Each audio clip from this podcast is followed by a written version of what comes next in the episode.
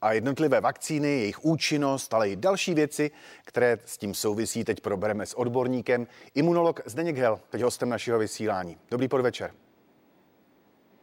Dobrý večer, děkuji za pozvání. Pane profesore, první vakcíny firmy AstraZeneca jsou tedy v České republice. Jaká je jejich účinnost a jak si stojí eh, tato vakcína ve srovnání s těmi, které se už u nás používají, to znamená vakcínami firm eh, Pfizer a Moderna? Především je velice pozitivní, že máme další typ vakcíny. Eh, účinnost vakcíny AstraZeneca udávaná je poněkud nižší než účinnost u firmy Pfizer nebo Moderna, ale prosím vás, musíme to brát v kontextu. Eh, tam jde totiž o to, že nevíme přesně, co se stane za několik vakcínů. Ten samotný princip indukce imunitní odpovědi u tohoto typu vakcín, které jsou založeny na adenoviru, je podstatně odlišný od vakcín, které jsou založeny na messengerové RNA, čili Pfizer a Moderna. Eh, já osobně jsem velkým zastáncem eh, virových vakcín, protože oni mají tu schopnost, že jak si vystavují imunitního systému Eh, daný antigen přibližně v kontextu, ve kterém potom eh, dojde k, eh, k vystavení toho antigenu při samotné infekci. Čili mají tu vlastnost, že mohou indukovat jisté typy imunitní odpovědi, obzvláště buněční, té buněčné imunity, o kterých třeba ani přesně nevíme, že jsou zapotřebí, ale mohou být velice důležité. Dobrá, když tu máme už tři typy vakcín a očkuje se, Nabízí se otázka, budou tyto vakcíny účinné i na nové mutace koronaviru, tak jak o nich e, slyšíme a čteme, mutace takzvaná britská, mutace jihoafrická a tak dál. Možná, že jich je víc. Ano, na toto téma byl v posledních několika dnech uveřejněn článek od skupiny, které si nesmírně vážím. Eh, spoluautory jsou eh, David Ho a Peter Kwong, které, kteří opravdu ví, o čem mluví, dlouhou dobu pracují na výrobě vakcín proti HIV a jsou naprostí špičkoví experti.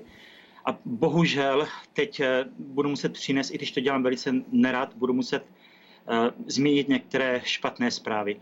Čili ty výsledky, které byly opublikovány, nám ukazují, že současné typy vakcín a v tom pravděpodobně nebude podstatně velký rozdíl mezi vakcínou od Pfizeru, od, od AstraZeneca nebo dokonce od Sputniku, který, které mají ten původní protein, spike protein, chrání dobře proti současným prevalentním variantám viru a dokonce relativně dobře, trošku hůře, ale relativně dobře proti britské variantě, která se nám šíří nekontrolovaným způsobem. V České republice o tom bych rád potom se zmínil také.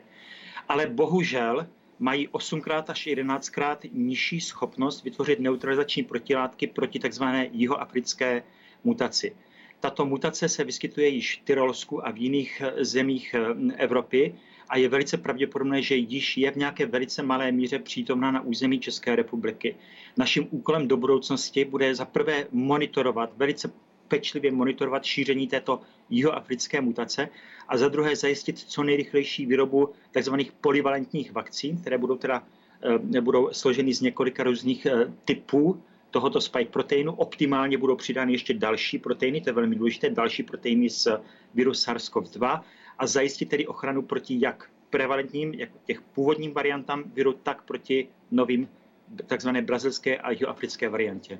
Vy jste, pane profesore, chtěl mluvit o té eh, britské mutaci koronaviru, jestli se nepletu. Co jste chtěl říct?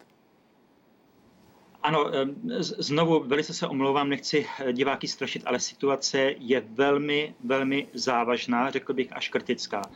Eh, podle eh, zatím nepublikovaných zpráv, a jsem si jistý, že ministerstvo zdravotnictví tyto zprávy, tyto zprávy náležitě okomentuje, doufám, že zítra nebo, nebo pozítří.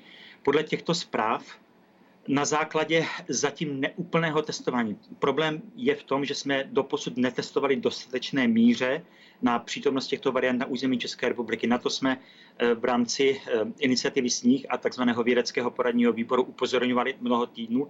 Nyní se tedy začalo monitorovat a první výsledky, které získáváme, bohužel jsou velice nepříznivé a řekl bych až šokující.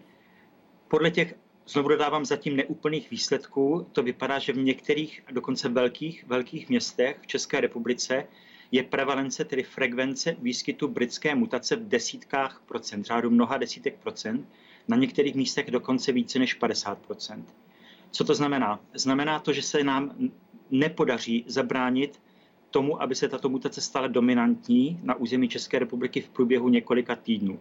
To je velice nebezpečné, protože tato mutace, britská mutace viru, má schopnost rychleji se šířit v populaci a podle některých studií má možná poněkud vyšší, ne o mnoho, ale poněkud vyšší patogenní efekt. Může být tedy eh, infekce poněkud těžší.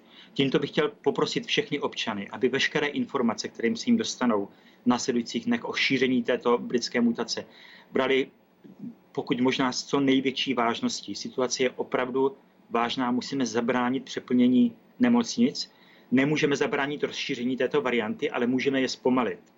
Následující týdny budou naprosto kritické. Současně musíme pokračovat v monitorování dalších variant, zvláště, obzvláště monitorování jihoafrické varianty, která se u nás největší pravděpodobností rozšíří. A bohužel to vypadá, že tato varianta může mít tu schopnost, že bude infikovat znovu občany, kteří již prošli infekcí koronavirem. Mm-hmm. Vy jste to už zmínil, pane profesore, ale eh, možná cestou ven z této situace je víc testovat. Pravda?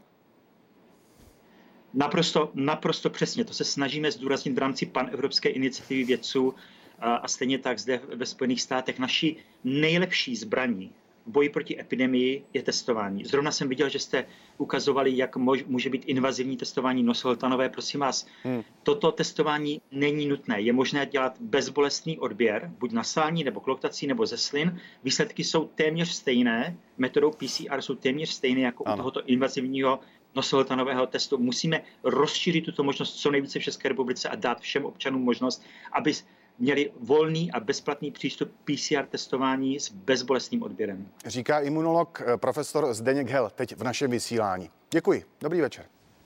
Já vám děkuji. Dobrý večer.